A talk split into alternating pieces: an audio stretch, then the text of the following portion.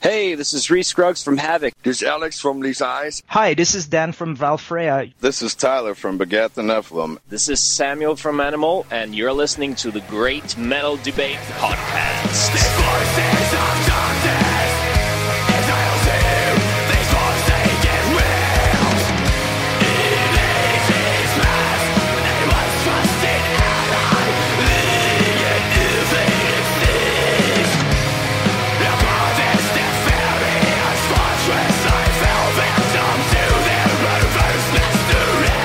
Podcast listeners, welcome back to the show for another Metal Artist interview. I'm joined by River and Dave from Louisville Metal Clan Volcandra. Guys, thank you so much for coming on the Great Metal Debate. Thanks for having us. Appreciate it. Yeah, thanks. First, for folks who aren't familiar with this band, tell us a little bit about how the project came together.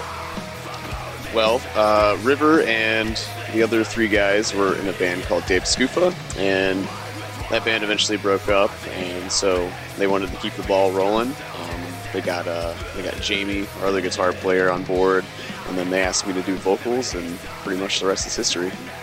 I noticed that there's an old Deep Scoopa track called Volcandra. Is that the origin of the name?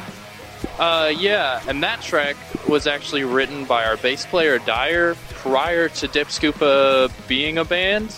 So then they ended up bringing that song into that band, and then took it just to kind of connect it to what we were doing previously. So is this band kind of an outgrowth musically of Deep Scoopa, or do you see it as a uh, more of a, a, break musically and trying to move into something new? Uh, moving into something new, I'd say. Uh, like the songs are definitely more, a little bit less black metal, a little bit more influences in there, and uh, we don't want to sound like that band exactly. We want to try to bring in, you know, Jamie and Dave's input as well, make it all of our ideas rather than just the same doing the same thing we were doing. And I think we're all happier with what we've been doing now than we were in the past as well. Now, there were a couple well, there are a couple of songs that were Dave Scoofa tracks that we are playing live currently, but like River said, you know, in, uh, you know, other input has been put in by myself lyrically and Jamie, you know, as far as like a guitar standpoint goes. So, to some extent, you could say that those songs have been revamped and they kind of have a new life for this project. River, you mentioned black metal, and the genre question is one that often gets asked, and we debated on our podcast from your perspective as an artist, what's the role of labeling a band or a, or a certain album or even song into a specific genre? Is that helpful, or does that, as a musician, do you find it to be not that helpful to you? Um, I think that it's something that can be useful, like in conversation. If you know somebody's interested in one, you know, subgenre, being able to know what each other are talking about when you're talking about bands or what uh, music you've been listening to.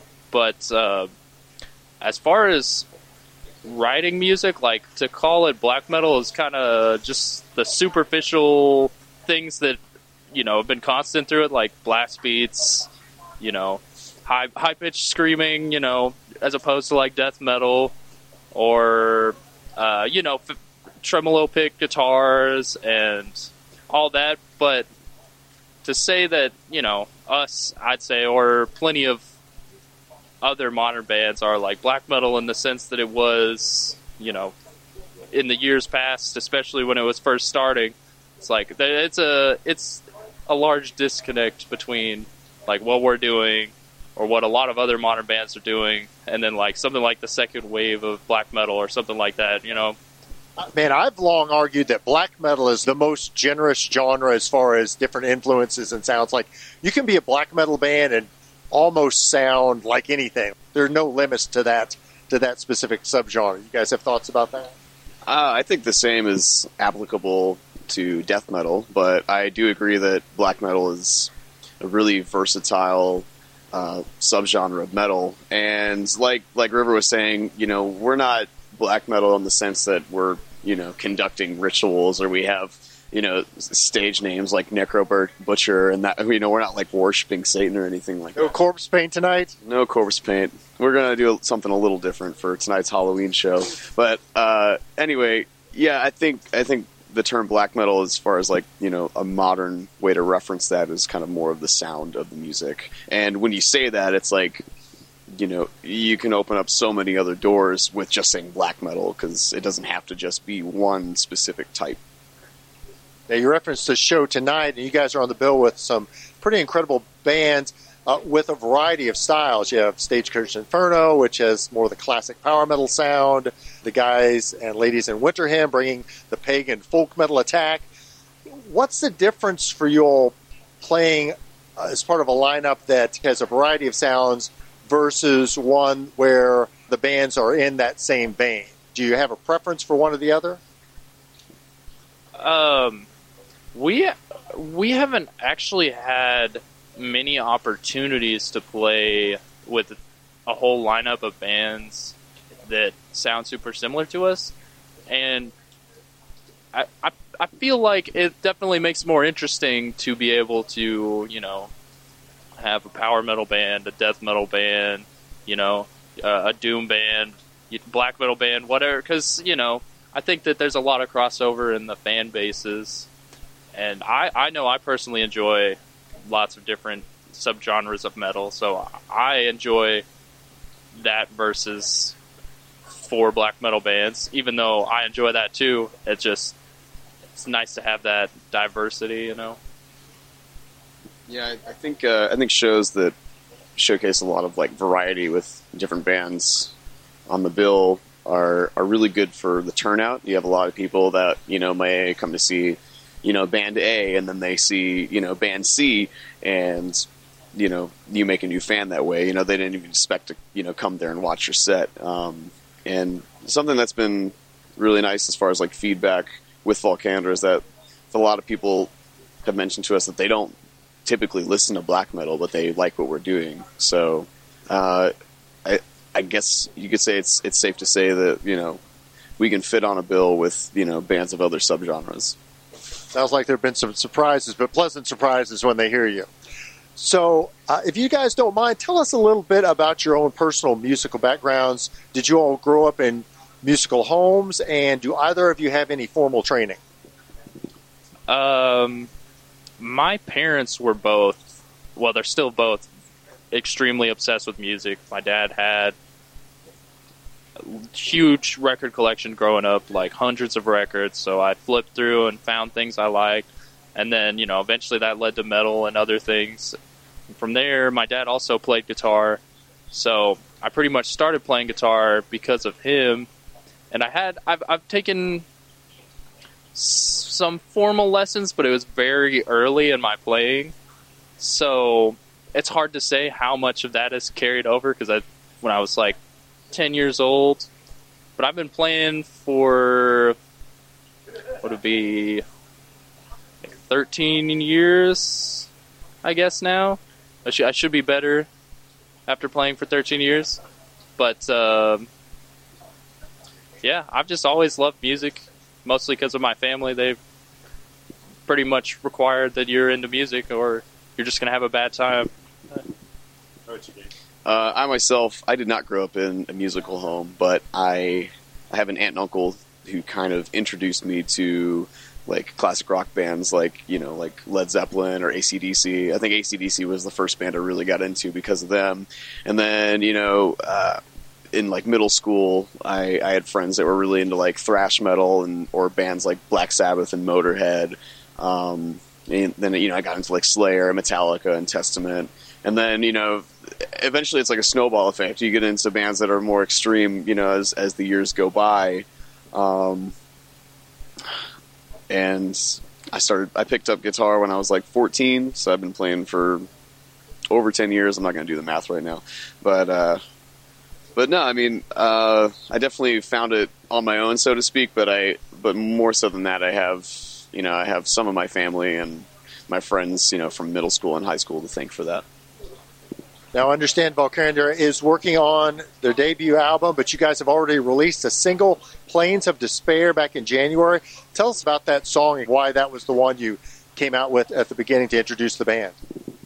Uh, that song we actually wrote in between finding these guys, Jamie and Dave, and adding them into the mix.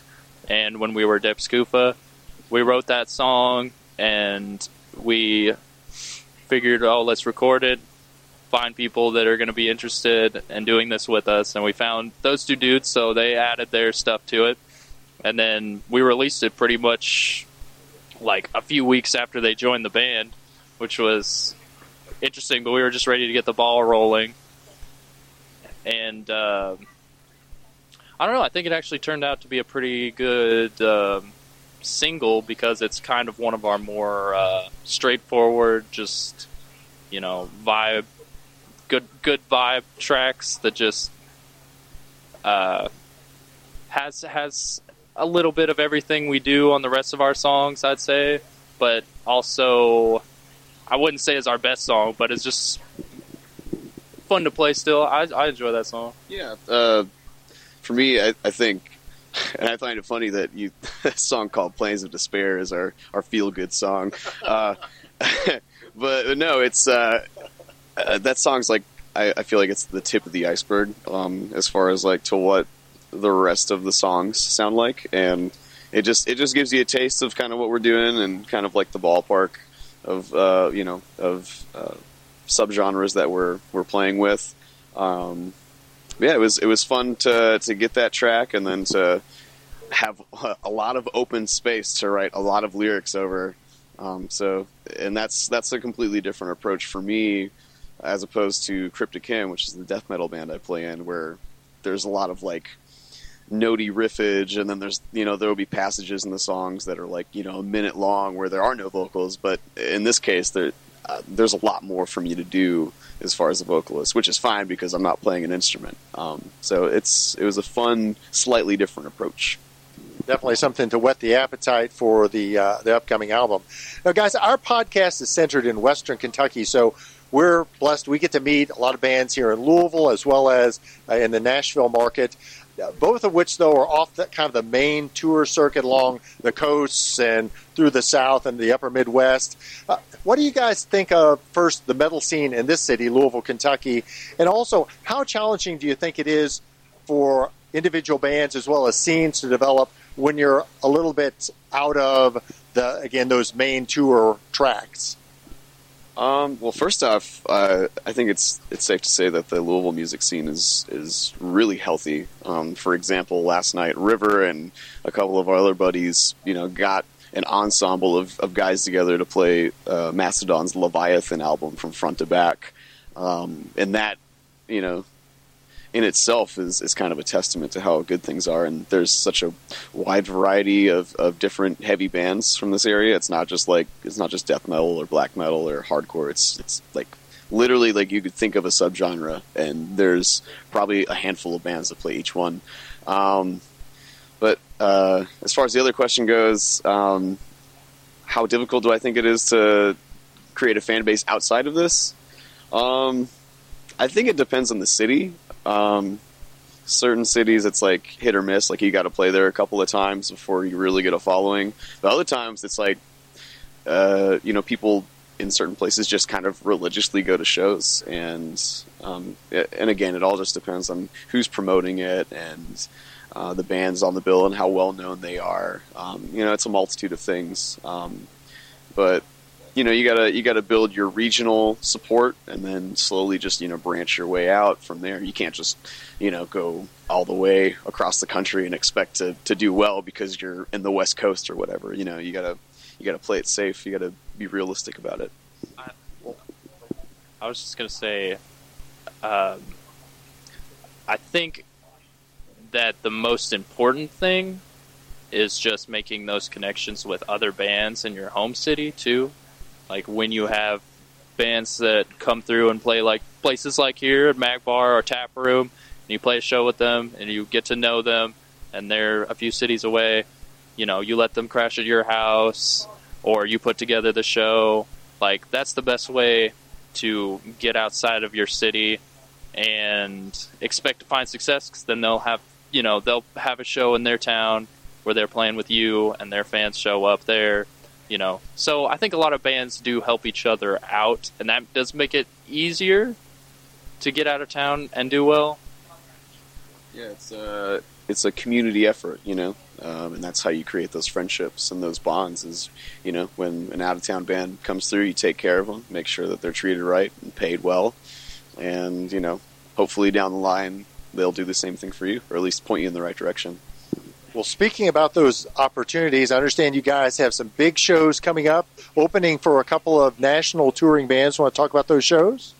Yeah, yeah. So I mean, next up we're we're playing with our buddies in Paladin on November sixth at Magbar, um, and I've known those guys for a hot minute. Um, one of my older bands played down in Atlanta, and a couple of members in Paladin were in another band at the time, um, and you know we created that that friendship ever since then, and um, we had them come through a few months ago. They played in Louisville, and we took really good care of them. And got them paid really well, um, and I mean those guys are going to blow up real soon. I, I, can I can definitely see that happening. They're incredible. Um, and then we have uh, we're playing with uh, Uada, as I, I, think that's how you pronounce it. Playing with them at uh, at Zanzabar here in Louisville, uh, November nineteenth. Um, also with our friends in Oubliette and Majutsu. Oubliette from Nashville, Tennessee, by the way. Um, so that's uh, that's going to be a really exciting show to be a part of. Um, and like we were mentioning earlier, you know that this is a show where it's it is all black metal bands from front to back. So they're really good. Yeah, yeah, they're all really good bands. So for the, for the black metal fans, that's one you don't want to miss. Well, guys, starting to wrap up with you. Beyond the next few shows, what are the band's plans for 2020, and when can fans expect to hear the debut album from Volcandra? We don't have an exact date yet. I think that we will um, before the end of the year, I hope, or early into the beginning of 2020. It's looking like it'll probably be spring of 2020 because we just don't want to uh, be trying to push our material all winter. We'd rather wait till the spring and be able to do it properly. And I think the the plan is to just release the album and try and push it out of town as much as possible. Like do some, you know, sh- do some short runs, some weekends, maybe a couple longer ones next summer. You know, do as much as we feasibly can to let people hear it. Yeah. Yeah, I think I think once the record's out and it's ready to go, you can definitely expect to see us, you know, making our way around the country a lot more. Um, we're we're really excited about it. Um, we have a really good feeling about this record. Um, I think we're really confident in in it doing well and it being received well. Um, and yeah, like River said, you know, we're going to get out and tour. Um, and we're going to get out as much as we possibly can, get the word out. Finally, what is the best way for fans to purchase music and merchandise from Volcandra? As of right now, uh, as as it was mentioned before, we just have our, our first single out right now, "Plains of Despair." You can find that on iTunes, Spotify, Apple Music, um, YouTube. You know, all of your streaming services. You can also listen to it on our Bandcamp and download it from there. Um, and then once the album is released, we'll have a proper merchandise store set up. Uh, maybe keep a, keep an eye out for like a big cartel link or something like that. Um, yeah, and we'll have everything available.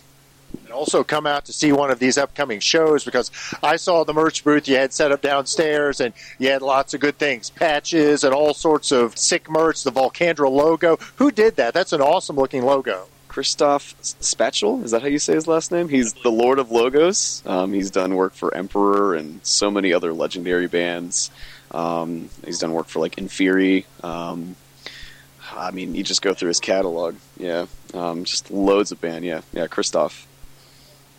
Well, guys, my first time to see you all perform live is this evening. I'm looking forward to it and uh, looking forward to that debut album whenever it comes up. River, Dave, thanks so much for joining us. I appreciate you having us. Thank you.